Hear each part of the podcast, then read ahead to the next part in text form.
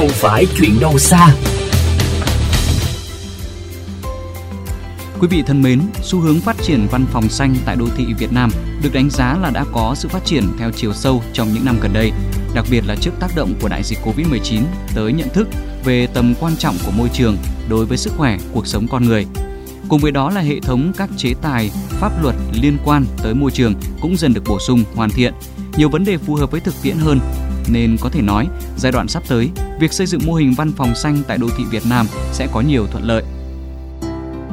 Nghị định 45/2022 NDCP về xử phạt vi phạm hành chính lĩnh vực bảo vệ môi trường có hiệu lực từ ngày 25 tháng 8 năm 2022 với nhiều điểm mới phù hợp với thực tiễn chính là căn cứ để các cơ quan có thẩm quyền xem xét xử lý vi phạm hành chính, nâng cao nhận thức của các tổ chức cá nhân, tăng cường hiệu lực, hiệu quả quản lý nhà nước trong lĩnh vực bảo vệ môi trường.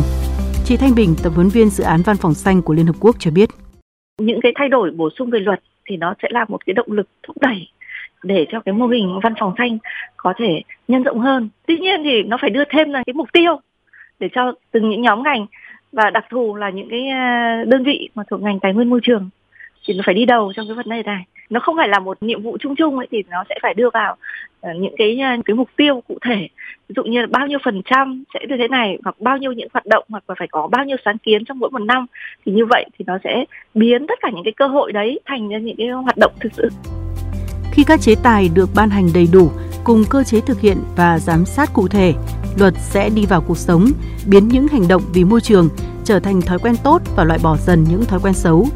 Anh Trần Thành, công ty Lagom, một trong những đơn vị đang hướng dẫn nhiều văn phòng xây dựng mô hình văn phòng xanh, cũng lựa chọn tập trung xây dựng những thói quen tốt cho môi trường từ các hành động nhỏ nhất.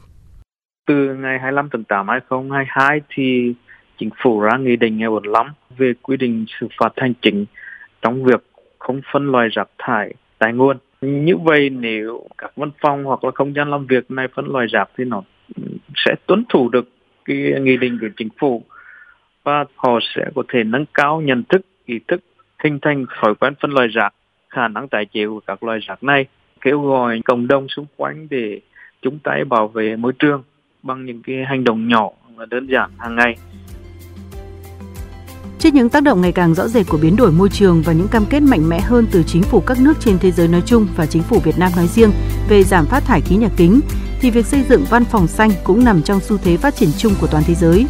Đây là một lộ trình cần thiết và hy vọng các văn phòng xanh tại Việt Nam sẽ ngày càng vững bước trên con đường lan tỏa sắc màu cuộc sống này.